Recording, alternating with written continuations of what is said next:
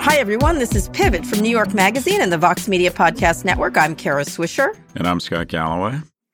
Oh, you're being quiet again. No more quiet. What's going on? No more quiet. You were just loud a second ago. No, no. Daddy just went deep in the paint last night. I'm a little hungover.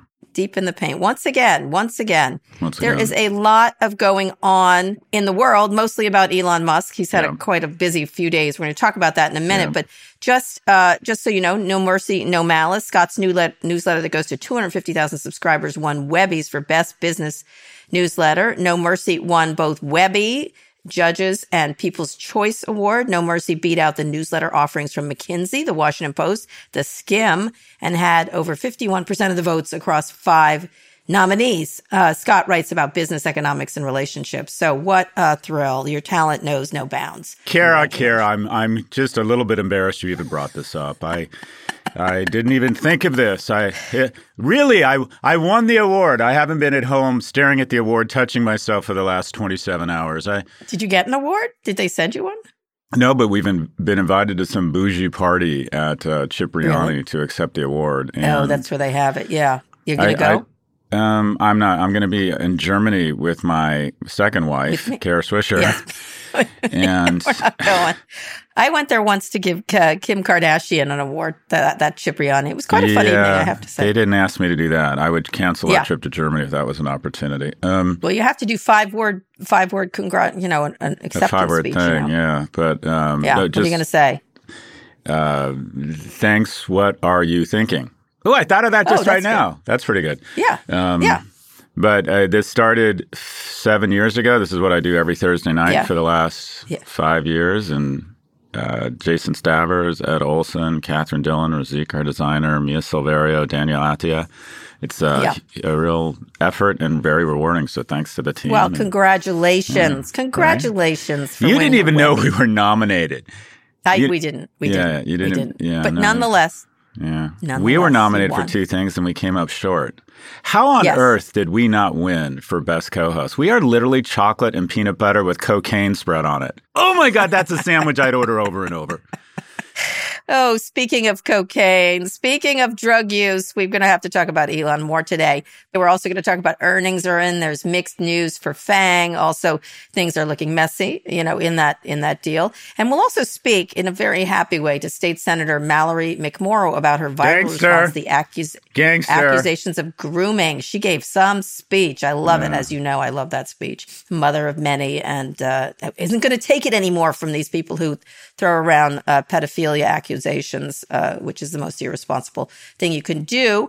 Uh, just, just very, but first, Fidelity is throwing Bitcoin into its 401k. Next year, investors will be able to put as much as 20% of their retirement plan into Bitcoin, although employers will be able to lower that limit. Fidelity says that 30% of institutional investors would prefer to buy an investment product containing digital assets, according to an internal study. People want it, but only 2% of employers would consider making cryptocurrency available in their plans, according to a different study from the plan sponsor Council of America. So, what do you think of that? I mean, whatever. People can buy it if they want.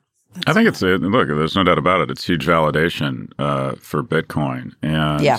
uh, it's. I also think it's a good idea. People ask me, should I invest in crypto? And I say, well, you know, Yeah. beyond Bitcoin, which has created scarcity credibility, and Ethereum, which seems to be the technology or has some utility because most, Right. my understanding is most NFTs are minted using Ethereum technology, but anything else is pure speculation. But I would say Yeah. put a little bit of money in. And the thing about asset managers like Fidelity, they're very good at diversifying your portfolio for you, so you don't have to. Yeah. Uh, So versus easy. thinking, ease of use. Yeah, and it's a good idea when you're young to. I think when you're young, take some asymmetric kind of flyers because you never know Yeah. what can happen if something goes up six or tenfold. Even if you only have three or five percent of your portfolio in it, it it makes a real it makes a real difference. Yeah. When you're young, you can take those sorts of risks, and it also just goes to the notion that. I think it's just so interesting. We were talking. I think we're going to talk about Robinhood. The average account Yeah. value at Robinhood, I think, it's two hundred and fifty dollars. And Yeah. I would have bet at Fidelity, it's tens of thousands, twenty three million Yes, people. it's where your retirement money. It's what it's it's it, you know it is. It's it's a it's saying it's saying to a lot of people, here's an easy way to do it, which I think Right. that's what's preventing good people point. from Yeah. going into this. And in that way, it also makes it more valuable, like gold. You can hold gold this way or whatever. um, Yeah. which I, I put it akin to gold at this point. I don't know. What do you, I don't know how you relate to Bitcoin, but that's how I would. Gold, it's not entirely sure how much there is in the ground. I would argue. I mean, it it's good and it's bad versus gold, but it does appear that as more money comes out of gold funds, Bitcoin does go up. But it is very difficult to transport ten million dollars of gold from Yes. London to the to New York. Bitcoin's more divisible. I mean, Bitcoin's genius is they've been they've slipstreamed into this void of scarcity credibility created by Yeah. the USD and all central banks because they keep printing money like crazy. But Yeah. uh, now that it can, I mean, who just would have thought? And it consumes the power of uh, Norway now. It just, Yeah. it's such a unique, weird thing. And the founder, they don't know who the founder is. And Right, these it's things me. about, it's you. Yeah. I could see that. I think actually my theory is it's the CIA because CIA is the only organization in the world that can keep a secret. But Oh. uh, and then they get to track all flows of all illegal activity and move in on the really Oh. serious shit. But anyways, um, Whoa. Now you're going to get the conspiracy theory people going, but go ahead. I'm sure they're already going, but go ahead. yeah, I'm paranoid, but it doesn't mean I'm wrong. Um, Yeah. Yeah, I, I think it's I think it's huge validation for Bitcoin. I do think that Bitcoin is going to be enduring. I don't know if it's going to be four thousand to four hundred thousand, but What about do- the other coins? I would stay away from absolutely every coin unless you wanted to just take a, a basket of a bunch of them and know you're playing the lottery. But Yeah. when one end, I mean, these things, it's just. Uh, tell me what Solana does. I don't know what it does. Tell me what Cumrocket does. Tell me what I mean. Doge, uh, Dogecoin, Shiba. You know, I these are just pure, as far as I can tell, pure speculation, and they're fun. Yeah. It- it- have it fun is worth spending money. I like to gamble. That's fun, but that's that really is Yeah. speculation. Yeah. I think at some point when you can buy things with this, as you can do in certain countries, although every report out of, say, El Salvador, no one's able to use the Bitcoin because of the systems aren't in place, largely. And this is a system. Fidelity is a system that makes it easier. Uh, there was a report I was watching of, you know, how El uh, Salvador is putting all kinds of, it's becoming the Bitcoin country essentially. Um, but this guy tried to buy like a, like a, a candy bar and just had the worst time being able to at various Did it have veins like in it? Yes, it did. No, of course good. it did. I think it's an important move. I may buy. I have, I have Fidelity account. I might buy some Bitcoin. Whatever you do, though, put your crypto on your your Ledger Nano X hardware wallet. You want cold Okay. storage. You want cold okay, storage. got it. Anyways, All right. I'm sure I'll lose it again, like my last bunch of Bitcoin um, that I have somewhere, somewhere in the world. Anyway, there's more trouble for Robinhood. The company, as you noted, will cut nine percent of its full-time staff, according to its CEO. On Tuesday, Robinhood shares closed at the lowest price since the company went public last July. The company is set to release first quarter results on Thursday after market close. Why is this? The market is still going. Obviously, people are worried about a real decline. There's been a decline, but it's certainly still going. Is it just everybody got out of the house and stopped playing games on Robinhood? What do you think is going on here?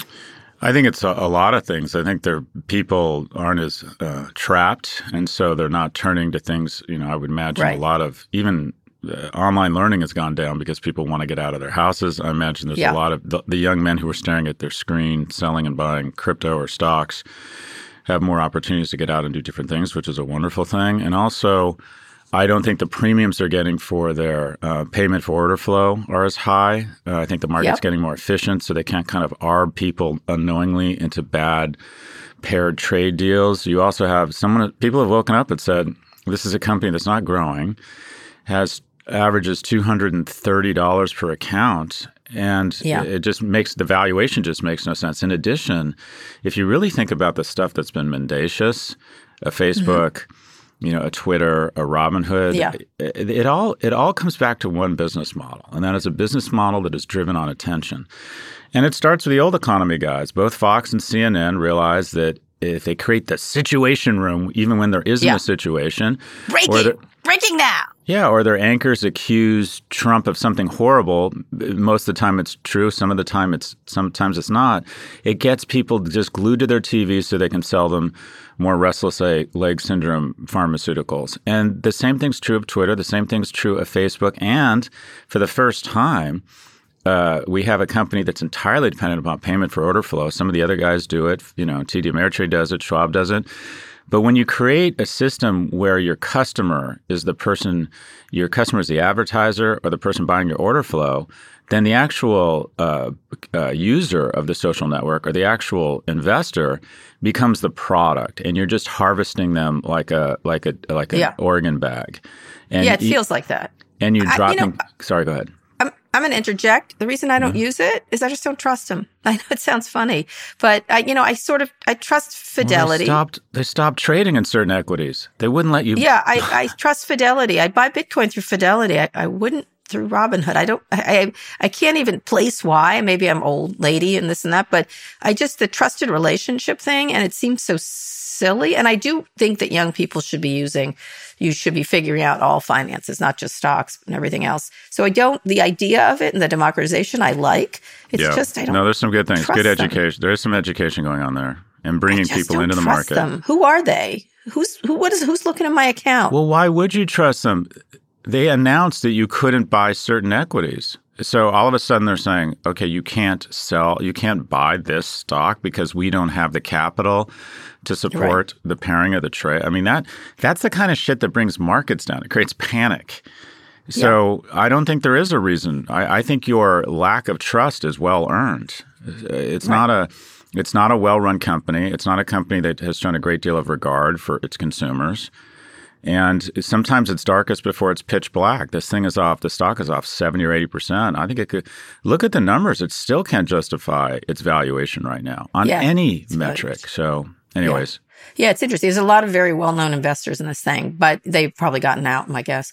Um, it's it's just it's interesting. I, I, again, I like the ideas behind it. I just for some reason, a lot of their, uh, you know, maybe it's some of it's unfair, some of it's fair, but I just don't want to. When it comes to money and health, you know, sort of when I tweet, I, I and I, by the way, this is something we'll talk about later. Trust in Twitter. I, I now worry about my DMs. I do. I don't know why. I just am like, huh, some dumb person who's not being ma- managed correctly is going to look through my things and this and that. But we'll get to that in a minute. But um, but I hadn't thought about that around Twitter till now.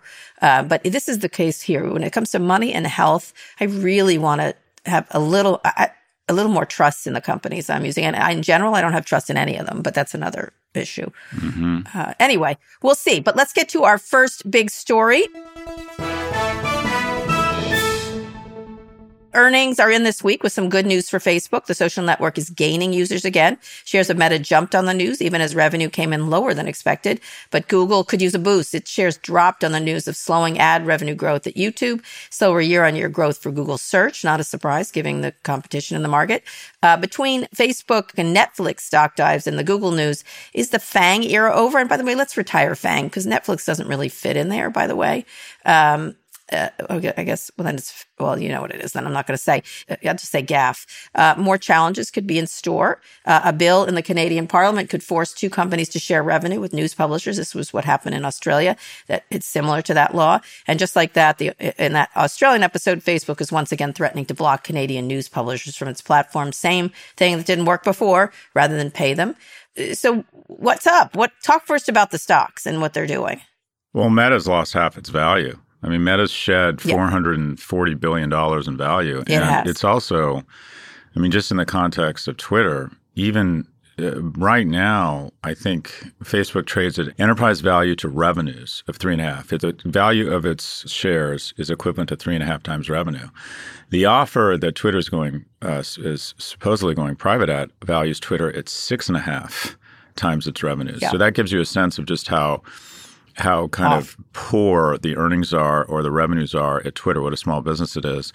Facebook continues to be, even despite their problems, continues to be a great business. It's still growing. They yeah. added users. Uh, on well. most metrics, on most metrics, historically, it looks cheap. But every company, every you know, it's like six feet under. Everything everywhere ends. And I remember I had Ray Dalio on on my podcast, and he said, you know, you always want to be moving, and that is everything. Every run comes to an end, and a lot of people would argue that. And this, Microsoft went flat for ten years. Uh, yeah, uh, Amazon went lost ninety percent of its value from ninety nine to two thousand and one, and the Fangs have actually held up really well comparing yeah. to the others, with the exception of Meta, which has seen its which has seen its stock price cut in half. But I think the thing that is that is really, if you will, damaging the stock and turning it into almost what feels like a mature stock in terms of valuation is that its growth has slowed. It's facing a lot of pushback over its kind of its its uh, uh, terrible behavior or inexcusable behavior. But also, I think the market is waking up to the reality that the massive investment, the $10 billion plus investment they made to create an alternative revenue stream and re jumpstart their growth, the metaverse, is not working. I think the market already senses that if if it was working, they'd be putting out all sorts of numbers and press Mm-hmm. releases about people signing up, people engaging four hours a day without legs in the meta.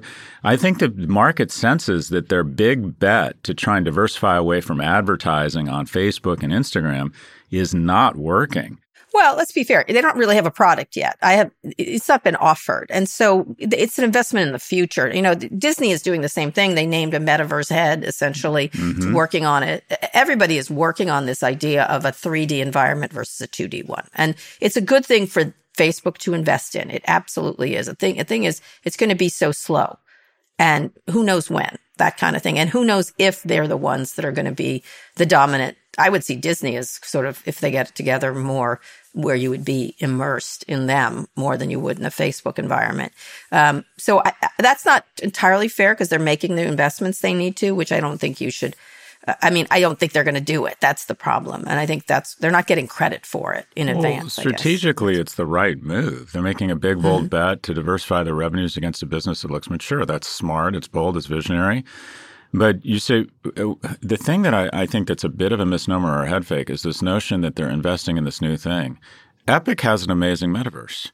Twitter is a metaverse. Apple Yeah. not only has a metaverse with 750,000 mini metaverses called apps and releases 750 new ones a day, it has the ultimate portal in AirPods, which will sell 120 million versus what, like 5 million or something at Oculus? So there are I, there are great metaverses everywhere, and this notion somehow that the new innovators are coming in to create new metaverses. Where is it? Like, what's where's the beef here? What what is? Well, they have to. That's what I mean. They've got to like. By the way, I just bought the new, uh, the the the, the newest Apple AirPods. They're so fantastic. I can't even. I I I have so many different Air AirPods from How many? different I buy two pairs a month conservatively because I lose them like sunglasses, and it's a Oh, great price point. Do you realize if just that the, the Oculus is the most overhyped product, tech product out there? Do you know what's the most underhyped? Scott, you need to use it before you insult it anymore. I'm going to. I, I'm not into feeling nauseous. I understand, but you you can't. It is a very good product. I just don't use it a lot. That's different. And either It's does anyone very- else. No one uses it or buys it, Kara. People don't want to put that thing on you- their head. If you use it as a game thing or an mm. exercise thing, it's very good. It is. It's, It is. the It is. It is. 2022 equivalent of the laser disc. Great technology. Okay. People say they like be. it, and no one will buy it. The Could but if you just took AirPods, just AirPods, and Yeah, they were I a use it business, it'd be a Fortune 200 company just behind Yeah. Mastercard and just ahead of Estee Lauder. The AirPods are the most underhyped tech hardware Agreed. product of the last 10 years. They're an incredible. What about product. Google? Move to Google. Okay, so so ad business is is slowing. So ad business Mm-hmm. is slowing. Obviously, Amazon's getting in here with these two. Um, what and growing. I think Amazon's doubled its its market share, and they've lost share. What do you Mm-hmm. imagine is happening over at Google? So uh, YouTube continues to be. Uh, it hit a wall here, or it didn't do as well here, but it's done incredibly well the last year. It's an It amazing business. It's all. It's kind of right behind Instagram as the best acquisition in history. And what people don't talk enough about is I just don't think they appreciate how staggering the category, the growth, and the dominance of search. Search is, I think, a $150 billion business with one player Yeah. that has 93% share, and it continues to grow. I mean, basically, Google is sort of search in the seven dwarves. But the thing is, search is just, I would argue search is, you could argue maybe next to the iPhone, is the Yeah. most profitable product in history. It continues to grow, and they have 90. I mean, the iPhone, what does the iPhone have? Between 30 and 40%. Yeah, low. You know, As share. Apple people will note to you, we're not that big. Yeah, That's and in some markets, they're less than five, right? So Yeah, yeah. if you go to Brazil, you, it's an iPhone's three thousand dollars. There just isn't a large market for that. Everybody, everybody uses Google search. So, Yeah. I, you know, I but think still, it's it's slower well year run. on year growth for It's search. well-run company. Slower year on year growth. Yeah, I don't. There's no more to get. There's no more to get. Correct. I just think that that's the kind of stock I've always felt that it's they're just incredibly well run. They're so dominant in search. There's some niche niche providers, but no one's really gotten real traction. Um, you know, there's Neeva, there's DuckDuckGo. Uh, I just I, I I just don't think you can go wrong long term with that management team. Okay, but what about this? Right now, it's slower. It's people look at that because it's there's nowhere to go. Is my read on this. I don't know. I think that as more people come online, as more people discover have small businesses and realize that all you need is a credit card, as more businesses realize they can't develop competitive advantage with search, they have to keep doing it. It's now more of a tax than it is uh, I a point of differentiation. Everybody has to use it. Uh, I don't. I wouldn't want to bet against. I got to tell you, I'm not using it as much. I search on Amazon. I search on individual sites. I don't that's search Google as much as I used to. Really? I don't. That's really But just like going to the movies. You know, I know everyone's all saying we're back at the movies. I, I just don't go. I just don't go. I think much. you're I seeing a- do, but I, I think you're seeing a little bit of a pandemic. Then uh, what's the opposite of bump? A little bit of a pandemic drop because I just think people aren't as behind their screens as much the last quarter. yeah, yeah. Um, they're actually, you know, within their herb gardens and out playing soccer with the kids for the first time in a while. I don't, I don't, I think I everything. think you know where to go on your phones. You have a certain like little. you're going path direct to the go. site. Yeah. Anyway, what about this Canadian thing? They're going to fight this in many, many countries. This is uh, paying for news publishers. News publishers aren't giving up here. I got to say. I just think the worm has turned. I, I I think people are so sick of being lied to, and finally, um, the regulators are more sympathetic to the lobbyists from kind of old media, and they they are leveraging the justif- sometimes justified, sometimes not justified anger uh, against against Meta. I think it's going to start Yeah. happening everywhere. First was Australia, now it's Canada. I think you're going to see "quote unquote" the communist domino theory happen, but with anti-Facebook movement across the world. I, I, I who predicted started this? Axel Springer. Axel Springer. Spring. I'm seeing him this week. The the CEO. Mathias Mathias. Döpfner? Very elegant. Yeah. He started this. But the bill, just for people who don't know, would give the Canadian government uh, office the ultimate say over which outlets can participate in the revenue share and which can't. I'm not Mm-hmm. sure that's such a good idea. It would also open the door to Facebook funding both pub- public and private broadcasters, including Canada's CBC. And under the bill, YouTube and Apple News would not have to pay publishers, but Twitter might. It's not clear. Uh, that would be funny if Elon had to pay Canadian journalists. I'm sure he would tweet about that. Um, you might see there's a version of it in the U.S. Senate uh, in the works, backed by Senator Klobuchar, but she's got bigger bills to to pass. But nonetheless, this idea of paying publishers, I think, is not going to let up anytime soon, and they will be winning uh, certain Yeah, things. and I- I don't- But it's it's a trend, I, presumably. I think they just have a world of hurt ahead of them. I, I do think that fa- the entire world, legislators, parents feel lied to. And one of the Yeah. things, uh, and unfortunately, all of this noise around around Mr. Musk and Twitter has really distracted us from, from some from some very important stories. You know, Ukraine, the fact that Yeah. abortion clinics in Kentucky have basically all been closed down, but also something very disturbing. There was a great article in the New York Times when I was growing up. The Mm-hmm. way that teenagers had tragic deaths was alcohol related, either binge drinking or drunk driving. Yeah, Uh, that has been reduced dramatically. That's a huge victory for Mothers Against Drunk Driving, uh, Yeah. airbags, education, uh, good parenting, um, tight alcohol laws around ability to buy alcohol. And, but it's it's the death rates haven't gone down. Why? Because kids are no longer drunk; they're depressed. yeah. And these deaths of despair, suicide, opioid uh, addiction. And I want to be clear Meta's not responsible for that, but Meta is in the mix, or social media going on mobile is consistently cited as a component of kids' depression. Yeah. And when you think about it, and I said this on CNN and got a lot of shit for it, I would bet. rather my kid be drunk than depressed. When Oh, you wow. see kids, I can see why, Scott. I don't think that's the well, choice. I'm being very, but I'm being very, I'm being very serious here. I think Okay. households. I have a lot of friends, and you have them with teenage kids in their house. Yeah. When they abuse drugs and alcohol and they get fucked up, it really rattles the house. When a kid is suffering from real depression and stops eating or starts self harming, the house gets, the house really literally comes down to the fucking studs. So I, Yeah. I, I, I do think. Let me put it this way: this is definitely no better. We have made Well, no let- progress. Let, me be clear. The drinking is is a way to cover up the depression. Just that's what it's That's an doing. interesting point. I don't know, know, though. I I, mean, think a lot what- of times it's exploring the bounds of your risk taking. And I used to, I, I'm, I push back. I think that's true with some kids. I think most kids Yeah. who engage in alcohol abuse are exploring their freedom and don't understand their limits. And most of them figure out their limits and dial it back.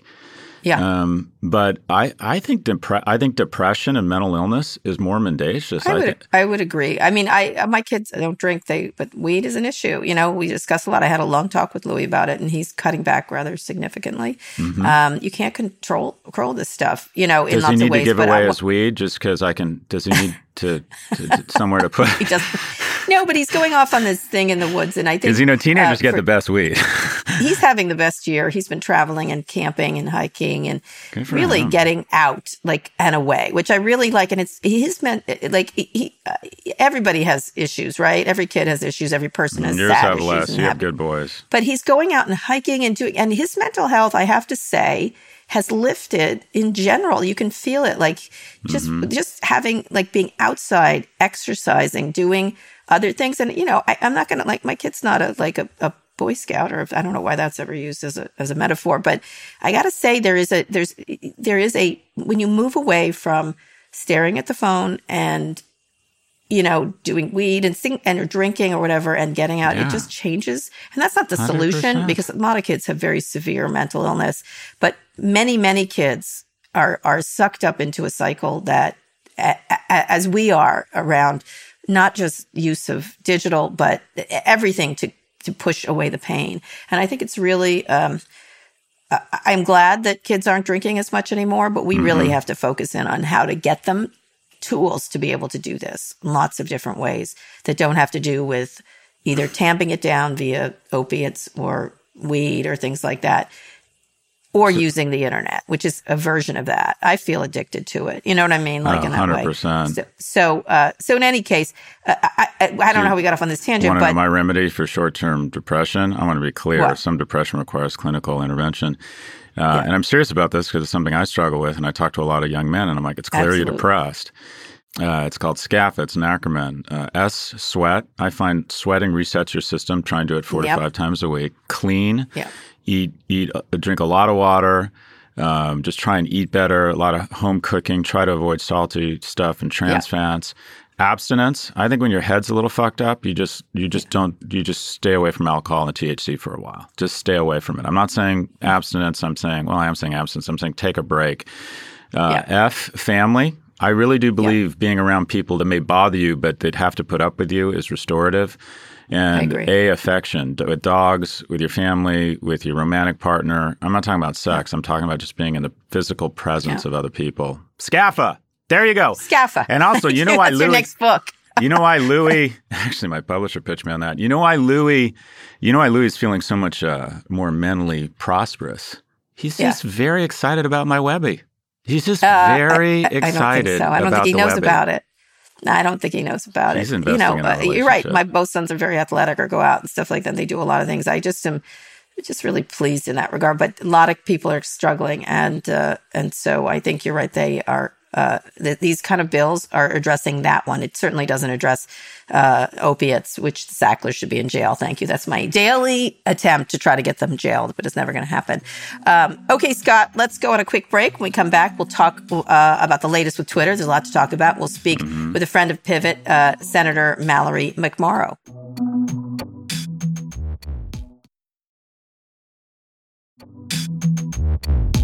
Scott, we're back.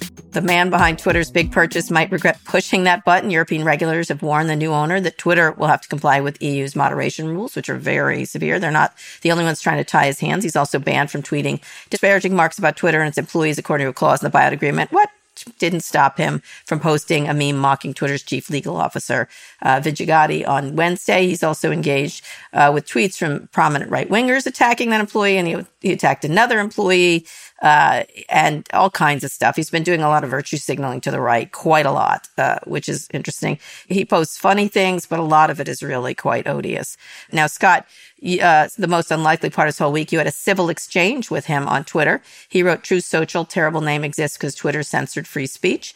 Uh, Scott agreed, no valid reason for Truth Social to exist. Elon wrote back, should be called Trumpet instead. Um, I wanted to call it Mindspace or a bunch of other things. But anyway, so what's going on here? You said Monday it isn't a done deal. So did Bill Cohan uh, when I talked to him this week. Uh, Tesla stock has lost a fifth of its value since it announced stake in Twitter. Big problem there. Uh, the deal features a billion dollar breakup fee, by the way, which had which is in the merger documents, which I spent some time reading. Um, there might be some evidence of some mass Twitter exodus already. Prominent accounts, including Barack Obama and Katy Perry, have lost hundreds of thousands of followers since the news of the sale broke. People, there's that conspiracy theory about that. Uh, Marjorie Taylor Greene gained 90,000 followers. That's her congressional account. Uh, her personal account is still banned from Twitter. Scott, please begin. Well, I, I don't. I now, and just so I can really stick my neck out there um, and be Okay. Just wrong over and over again, I don't think this deal closes, Kara. I, I think this is what Okay. happens. Um, I mean, the the mocking of the chief. This is what we have. You have a guy who's bought your company, and your new boss, the owner of the company, is a threat to you. And that is, he might start tweeting angry things about you or disparaging things. And have you Sure. seen the chief legal counsel's feed now? Yes. It is. You said something that really moved. I me. wrote about it. Let me just let's just be clear because I'm not. He did what he said is he didn't like the decision around the Hunter Biden laptop. What happened was it unleashed an army of trolls. Yeah, so if you look at the that. actual thing, it's just it's it's a criticism many have. I'm gonna look. They made a mistake there. They absolutely did. But what it did is uh, Elon pretending he doesn't have impact, and then his Twitter, his troll army, the troll part of his army, not all of it, by the way. I'm going to be very clear. Went to town on this woman, and and I wrote about it. I think it was I really think you suffer from both sidism here. He, he No, I'm by not. this point, Uh, Scott, I'm the first person who said this is appalling and odious. at this point, he should recognize that his Yes. army of Tesla Taliban, when he says something critical of a woman who has a big public profile, that she is going to get massively harassed. And it all comes back to something you said that really struck me Mm-hmm. is that when you've never been threatened, you have difficulty understanding the threats presented by your activity in your company. And the reality is I can go out and say fairly provocative things and no one no one threatens to rape me. Um, Yes. And I don't feel, quite frankly, I just don't feel physically threatened. I, I No, feel like I not. could kick the shit out of most of my trolls. I don't think, I think most women, when they're walking around a neighborhood, have to think about their physical safety. And I don't think Yes. these guys, these white guys in their 50s, have any ability to say, well, maybe just because it doesn't threaten me, it's not threatening to other people. So this is what you have. You work at a company and you're worried about the new owner saying something that's going to really fuck up your life for, for for the while. In addition, he is he is really fucked up here. And this is how he's this is the mistake and the miscalculation he's made. He is linking himself and doing a big fat bear hug on the mm-hmm. far right. Who buys Teslas? Democrats left wing people. Democrats who want to who who want to be more attractive to people. I'm rich and I care about the environment. Have sex with me.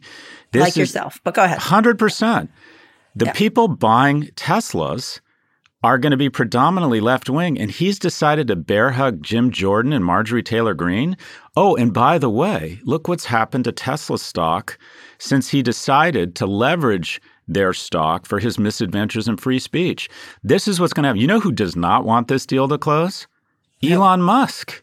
I don't know. If the stock continues to go down, uh, Jamie Dimon and James Gorman are no way ever going to put themselves in a position to go on an earnings call and let's say we lost three billion dollars because we lent Elon Musk money and Tesla's down ninety percent and he can't pay back his Mm-hmm. margin loans.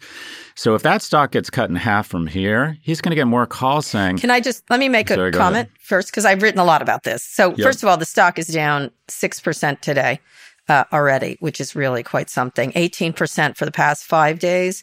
Uh, 24% for the past month, 23% for the past six months. So it is, it's not going the right direction for him. Um, and it's got to, it's got to, it really does here.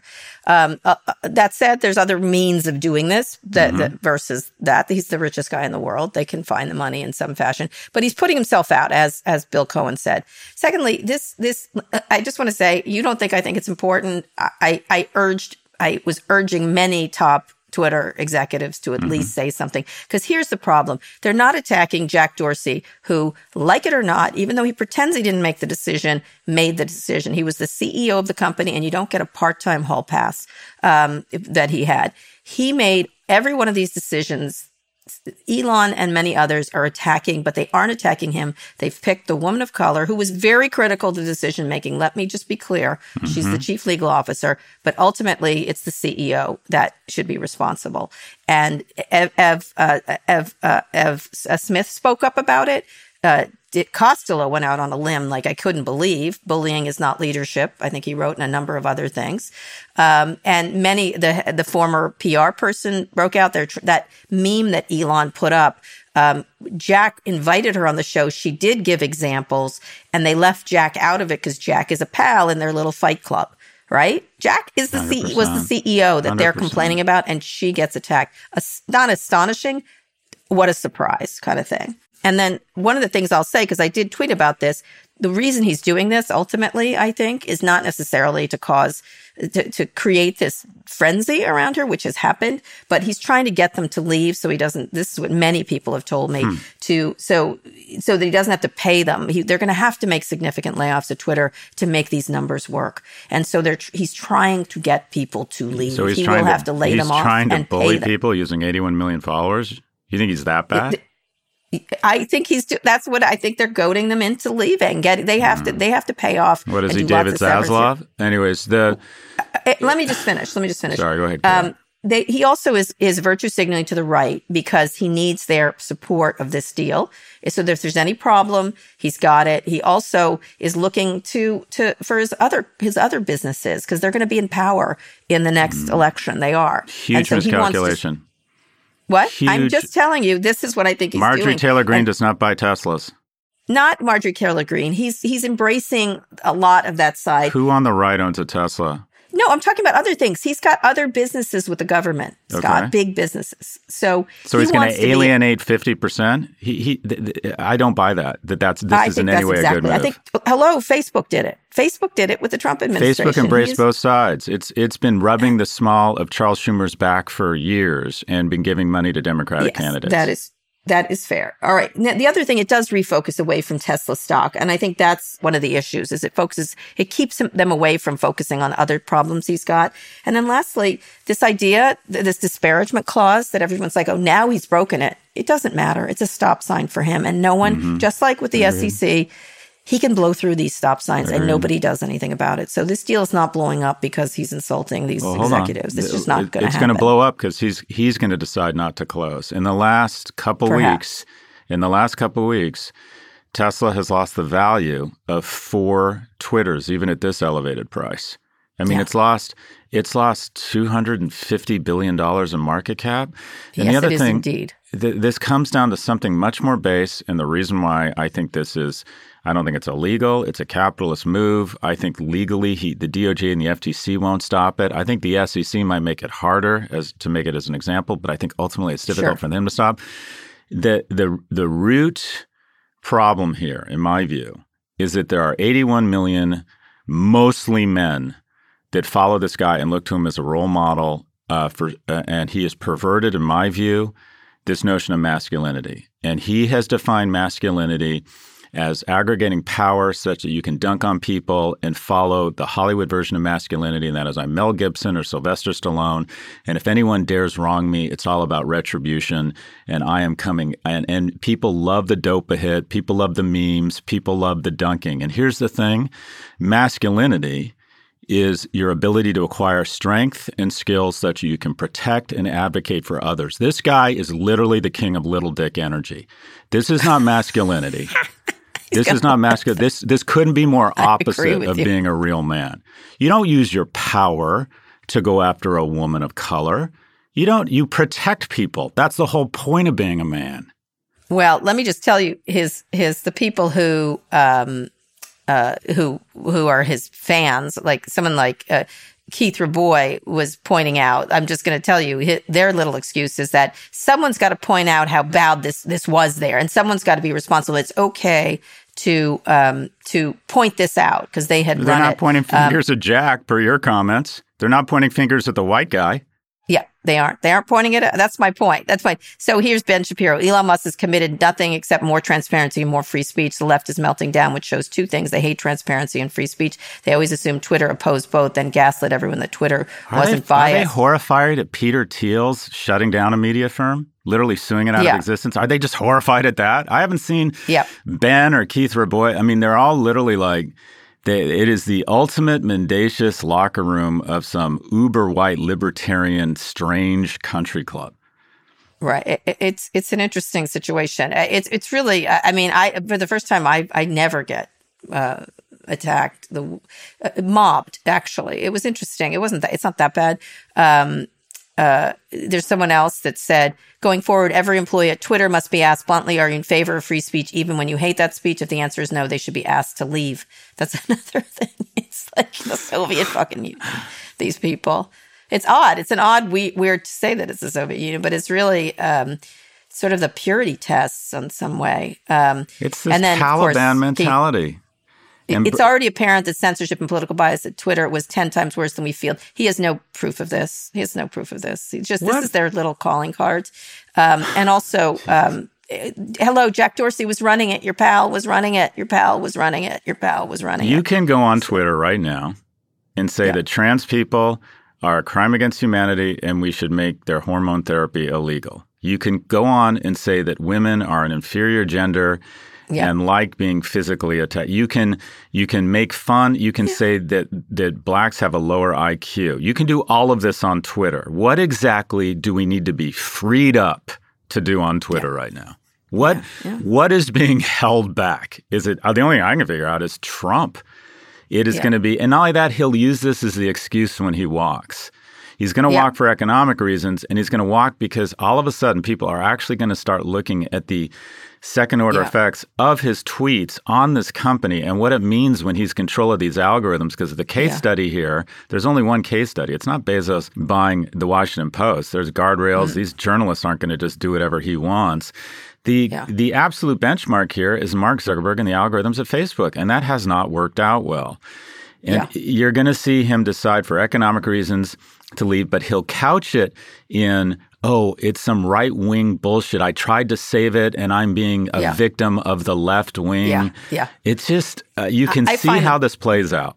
this is the fa- the fascinating not focus on Jack. There's no mention of Jack among any of these dudes, and he ran the company. He was CEO. They're like, oh, he was taken over. He was held hostage. Maybe that's the reason for the beard. I don't know, but come on, like, look, I happen to like Jack Dorsey, and I think he's always been a thoughtful person. But he was CEO, boys. That's who your CEO was, and so this is what and and please bring the proof you know instead of just stating it and stop doing this like they must hate free speech if that's it, it's so it's such a ridiculous lazy argument here when you're when you're doing these things. And so we'll see. I mean i think he's hugging them because i, I don't I, I think he's not their friend. I think he's not our friend. I don't think he's anybody's friend but his friend. Um, and what's interesting about it is that he did back off and started to move back into funny tweets yesterday i noticed just more amusing ones um, uh, that were and and some product ideas uh, and stuff like that. But this was this was virtue signaling. And they're so insecure and i'm sorry dickless that they would they love when someone touches them. That's all. I just don't know what else to say. That sounds really dirty but that's the case. Sorry. I, Scott. I did a lecture yesterday to the alumni of NYU Stern, and Jack Yeah. put out this tweet, and I retweeted it with. Um, I just retweeted it and when he said that Twitter is a collective consciousness of our society, or Oh, yeah. something like that. yeah And just Yep, me yep. retweeting that immediately. So the collective consciousness of our society was light of light was light, the I first message I got was "fuck you, you fucking fuck." Yeah. Um, uh, tool, and yes, com- communist. So that's the Yeah. collective consciousness of the world right now. I mean, maybe it is. Yeah, if it is, it's I pretty. It's pretty scary. But those are literally the first three messages in my feed. Yeah. Replies I get when I just retweet Jack saying that. But it's our collective consciousness. Jesus Christ, I hope not. I mean, I think there's noisy people on this. Um, It's not even people. in this. It's it's it's Yeah. it's uh, anonymous accounts and and bots. Anyways, I'm Yep. I, the worst Yep. thing in an attention economy. This is just taken, and I'm guilty of this, and you're guilty. This is just taken way too much of our attention and distracted us from very important issues. It has. oh, speaking of which, let's bring in our friend of Pivot.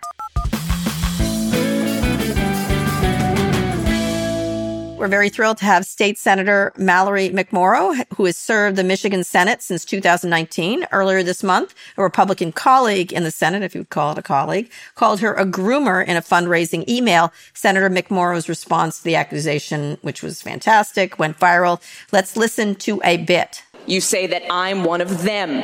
You say she's a groomer. She supports pedophilia. She wants children to believe that they were responsible for slavery and to feel bad about themselves because they're white. So who am I? I am a straight, white, Christian, married, suburban mom who knows that the very notion that learning about slavery or redlining or systemic racism somehow means that children are being taught to feel bad or hate themselves because they are white is absolute nonsense. No child alive today is responsible for slavery. No one in this room is responsible for slavery. But each and every single one of us bears responsibility for writing the next chapter of history. We are not responsible for the past. We also cannot change the past. We can't pretend that it didn't happen or deny people their very right to exist. People who are different are not the reason that our roads are in bad shape after decades of disinvestment or that, that healthcare costs are too high or that teachers are leaving the profession. The full clip is worth checking out. If you haven't already, welcome Senator Mallory McMorrow. Thanks, Karen Scott. Thanks for having me. No problem. So I, I was just saying I got in touch with you because your husband tweeted at me because I loved your speech and I said everyone should listen to this, like a lot of people did. Um, were you surprised by the reaction to your speech? Obviously, I have had the same people attack me. I, they're not raising money on that. They, this this per, this colleague in the Senate in your Senate did, but it blew up on social. It was covered by the Times and on cable. One commentator from Crooked Media may have summed up the reaction best: "Don't dodge culture wars, win them." So, what do you think about the reaction? I mean, the reaction has been unbelievable. I'm a state yeah. legislator in one state in the country. Yeah. Nobody ever expects this response. It's it's been huge. Uh, and it's a well, it was a good speech, and obviously, your legislators. There's been lots of famous speeches that have got gotten viral over history. What do you think about it was important, and how did you think about it when you were doing it before you did it? So I, I sat on uh, the the email for a day. You know, I had a colleague accuse me uh, of being a groomer by name, uh, supporting pedophilia and wanting eight year olds to feel bad because they were responsible for slavery, among other hateful things she said in the email. Uh, and I just I, I sat in how horrible I felt all day and wanted to respond in a way that wasn't just going to be Democrats and Republicans throwing mud at each other because that's why people disengage and it doesn't do anything to stop the attacks. Right. And so you decided this this was what was your thinking and doing because it was a very um dish best served cold speech. You know what I mean? It was very calm. It was very, it wasn't sort of angry. And a lot of people pointed to it as the perfect way to respond to people. Um, what, what, what were you thinking about the tone because uh, sometimes Democrats can be very pearl clutchy. How dare you do this to me, et cetera, et cetera. Yeah, and I so I wrote a lot of things down the night before, uh, and and my daughter is one, and she was just looking at me and laughing, like having no idea what was going on that day, and I represent a what was a Republican district. I flipped it to Democratic in 2018 and I had a long conversation with a mom recently who is frustrated after the past 2 years, 2 plus years of pandemic and COVID and school closures and so much has been put on the back of moms. So she started getting involved in these moms for liberty groups. These are the groups going to school board meetings and pushing CRT.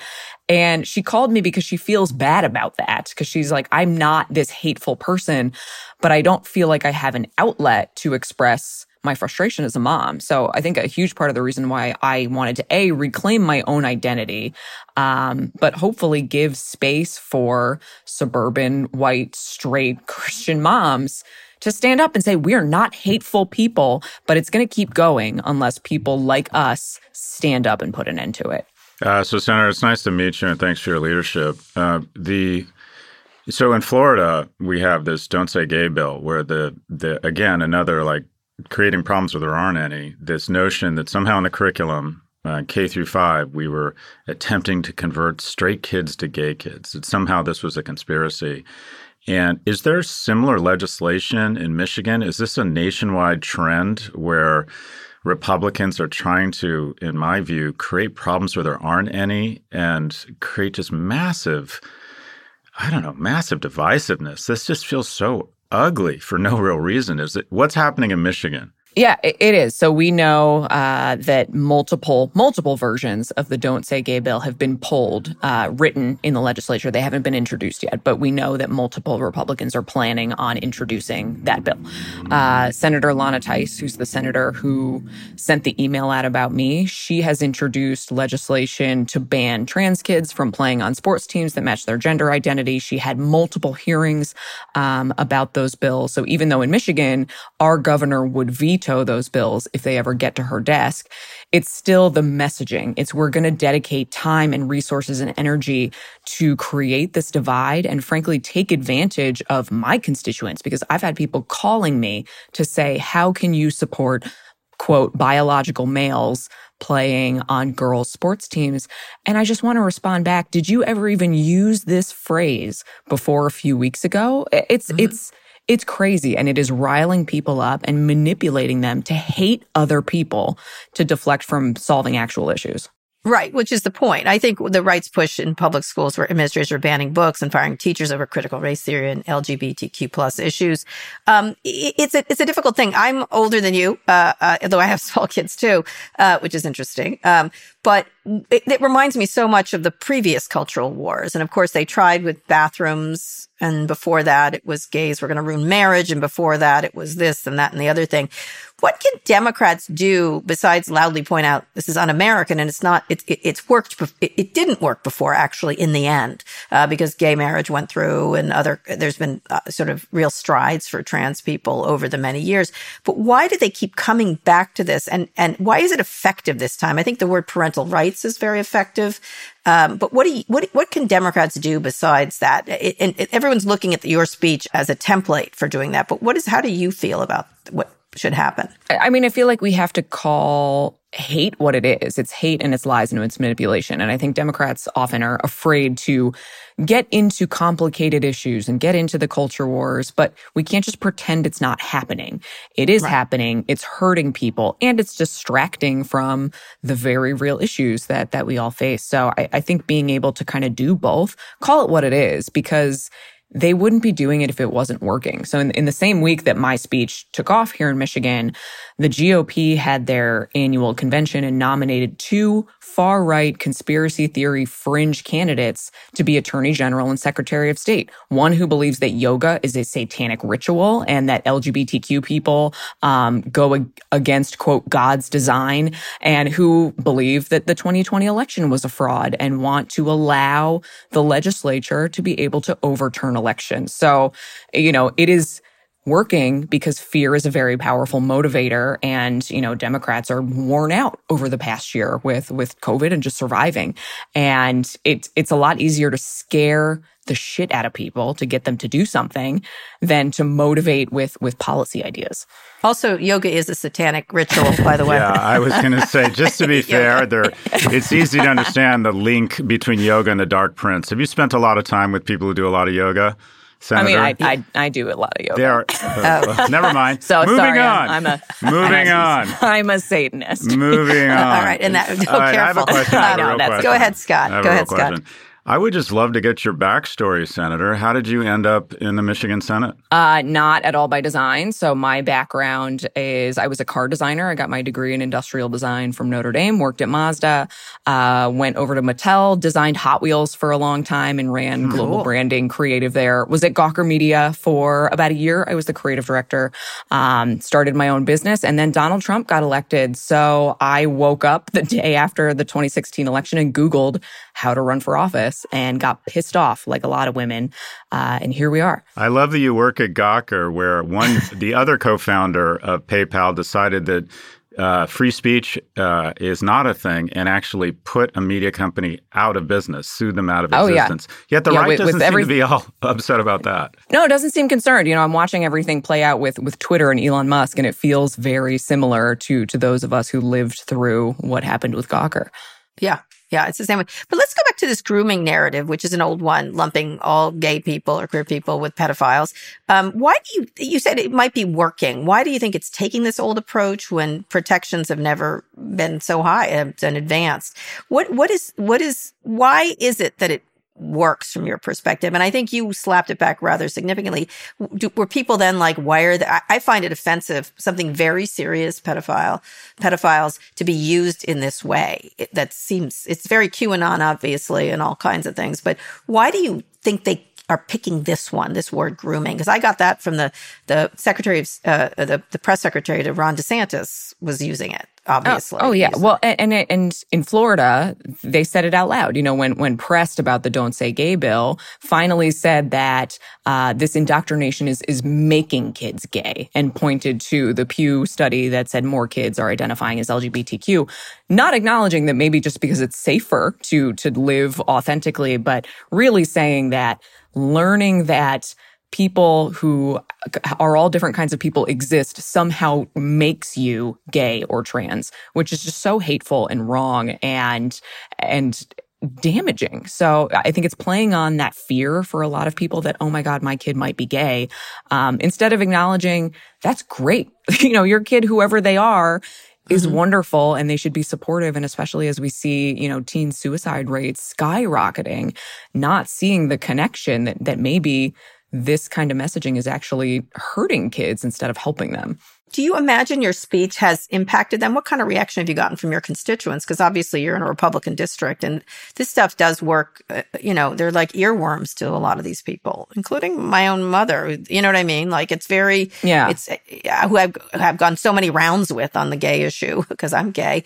Um, it's really, it, what, what was the reaction to your speech from your constituents? Obviously you got national recognition. O- overwhelmingly positive. I've done a few events in the district in person. Uh, one that was, you know, a, a dinner dinner for for a group that's apolitical and has members who are Republican, Democratic, Independent. Um, and I, I talked about the speech and the week and, and what happened, and overwhelmingly people have said, I might not agree on all your policy issues, but you're right. This has gone too far. This is not who we are as a country. We need to get mm-hmm. back to debating policy. I, I, represent Mitt Romney's hometown. Like th- mm-hmm. these are traditional, moderate Republicans right. who, even when I right. ran, didn't want to demonize other people, just wanted lower taxes. Right. Scott, last question. One of the really damaging things about this is it's sort of a weapon of mass distraction, and it takes our attention and our resources away from real issues in schools, which there are no shortage of. Take us back to what you think is the most important issue facing kids in public schools in Michigan that we need to be focused on it's mental health. So mm-hmm. it, we just had a few months ago the Oxford high school shooting, horrific. And this was a kid who the day of the shooting was brought into a counselor's office, had drawings that were just so horrific. And, and the, the mm-hmm. principal told the parents he needs counseling and they sent him back to class. The parents said, no, we're not going to take him home. Um, so I recently met with a group of students from Oxford and elsewhere advocating for two things. Um, you know, stronger gun safety measures and mental health access. I talk to so many kids who say, I just want somebody to talk to. And we don't even have that in my school. You know, my counselor is spread too thin. They're helping people apply to college, but I just mm-hmm. need somebody to, to talk to. So I think that's the number one thing is giving kids space to, to deal with, you know, the complicated world that they live in. Absolutely. No question. Anyway, are, what's your, what's your plan for next? Just serving your your constituents, or do you have bigger plans? I know you talked to President Biden uh, about what to do about these kind of things, but what is your goal next? So I'm up for reelection this year. So number one, win reelection and, and come back and serve my constituents. But also I am working to flip the Michigan Senate to Democratic control for the first time since 1984. Uh, you know, helping to, to raise money and, and building a support structure for my colleagues. And if I can help fire up Democrats here in Michigan and around the country, I've been talking to a lot of people nationally about use me for that reason because we have to counter fear with, with energy and we can't. Any chance you would consider moving to Florida and running for Senate? Yeah, move to Florida. Oh, my my hair would not survive Florida. Can't do it. I hear you. That's the best reason I've heard. Not that, I get it. Word. I understand. All right, Senator uh, Mallory McMorrow, thank you so much. And again, everyone, I urge you uh, to listen to her speech. It's a beautiful piece of right uh, on, of sister. Right speaking. on. Speaking. Thank you. Good speaking. All right. Thank you. Thanks both.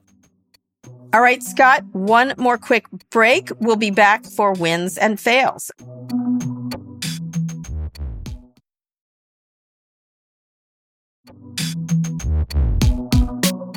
Okay, Scott, wins and fails. Do you have any? I love what you said that these individuals have uh, have never been threatened, so they they seem to be incapable of understanding the threats that they and their firms Yeah. present. And I think that is a really good lesson for, to be honest, my cohort, white guys in our you know in our fifties that grew up not feeling threatened by pretty much anyone or anything. And it, I, I think when you wield your power to diminish people, that is exactly the opposite of masculinity. I'm a big believer in masculinity. I think there's a difference. Uh, I think people should embrace their gender, even if it's somewhere in between on the spectrum. But I think uh, identifying masculinity is a societal construct. We decide what the expected norms and behaviors are of boys and men. And we Yep. are headed down the wrong path if we conflate masculinity with using your power to punch down. So, anyways, my fail is this perversion of masculinity. What we are seeing is the opposite of what it, what it means to be a real man. All right, what's your win? I don't know. My Webby. I'm going to channel Kara Swisher. My team at No Mercy, No Malice. This is hugely rewarding for us. We've worked our asses off on this thing. It's very exciting for us. I would say my win to it's my I'm in San Francisco and my lovely um tenant Casey Newton is here. Casey, thank God we need more Casey in our lives. I know we do. He wrote an amazing thing. I love it. I, he's the only thing I pay for. I pay for platformer. He wrote an amazing column about this, and I'm just going to read uh, just a tiny bit of it because I thought it was good. Musk has not acted like a white knight riding to the rescue of the beloved but underperforming cultural institution. Instead, he has rushed to publicly affirm various half baked and bad faith criticisms of the company, all emanating from the right. Uh, I've tried to keep an open mind about Musk buying Twitter. His achievements are real and impressive. I've allowed myself to hope he could channel his energy into kickstarting a new era of innovation at the company that could become the center of a daily news cycle. That would require vision for the future. As the days go on, it seems clear that Musk really doesn't have one. Oh, sure, there'll be product tweak here and there, but for the most part, he's just there to settle old scores, and he plans to do it in the most personal way possible. Um, and I, I think another thing he did was went after this current CEO uh, who just tweeted Parag Agrawal. I took this job to change Twitter for the better, course correct where we need to, and strengthen the service. Proud of our people who continue to do the work with focus and urgency despite the noise. Ah, yes, wrote Casey, the noise. How unfortunate. As if Musk were a car alarm blaring outside rather than a man who's going to lay off thousands of these people Agrawal's so proud of in a few months' time. Boom! Boom goes Casey. Very nicely Be, done. be honest. Is Casey rubbing your feet right now? He is indeed. He is rubbing my feet. I got to say, I want to focus. The fails are Elon. Look, Elon was very crafty in how he did this tweet. His army of trolls then came out. Some of them, not all of them. I'm going to be very clear. Some of them are you can debate really well. I had a lot of interesting debates with people this week who were very civil, who support him, and I, I I'm not. I have been extraordinarily fair about Elon. No question. I think I have. Um, but but the people, the the CEO of Twitter really needs to defend his troops, no matter even if they made a mistake. And Jack Dorsey say something for fuck's sake. You know, uh, Parag and Jack, you're just really profiles in in in what's what's the opposite of courage? Uh, Cowardice. What is the opposite? Profiles and cowardice. Yes, your profiles in cowardice. You don't have to insult Elon. You don't have to insult these people. You can't call out attacks on your staff until they leave. They will leave.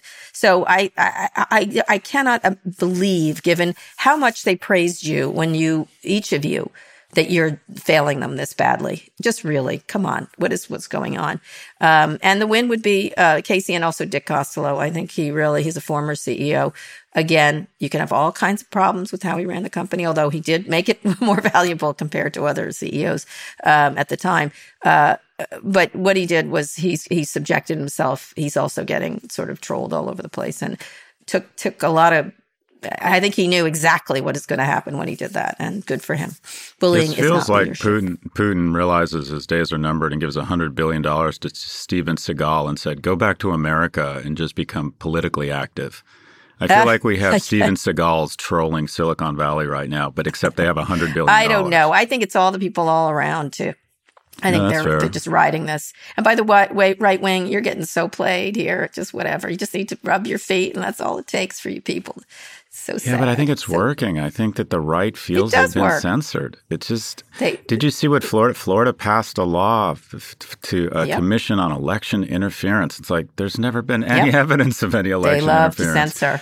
And by the way, buy the book Everywhere Babies. It's wonderful. Oh yeah, we talked about That's about the one they're censoring. They love to censor. They're the censor. They're the censor people. If you do not say you like free speech, you must leave the room. Like, what are they? Like the the Viet Cong? Whatever. Anyway, uh, I'm I'm always comparing them to communists. That's what I like to do because it drives them crazy. Anyway, uh, that's it. We uh, we want your questions. Go to nymag.com slash pivot to submit your questions for us or call eight five five five one pivot. The link is also in our show notes. Okay, Scott, that's the show. We'll be back on Tuesday for more. I'm sure there'll be more crap, but we're going to talk about other issues than Elon Musk unless he drops out. I think. But don't you think it's time? It's enough with him, right? Correct. Yeah, I, I I agree, and we will not do that. He'll do something to get back in the That's news because he's has a pathological need, like a former president, to be in the news every 48 hours, regardless of the collateral damage. He's So- got to do a ritual sacrifice at this point, probably, right? Mm, Something like that. I don't know. We'll see. Anyway, read us out, Scott Galloway. Today's show was produced by Lara Naaman, Evan Engel, and Taylor Griffin. Ernie Indradat engineered this episode. Thanks also to Drew Burrows and Emil Silverio. Make sure you subscribe to the show wherever you listen to podcasts. Thanks for listening to Pivot from New York Magazine and Vox Media. We'll be back later this week for another breakdown of all things tech and business. Kara, have a great weekend. You too, Scott.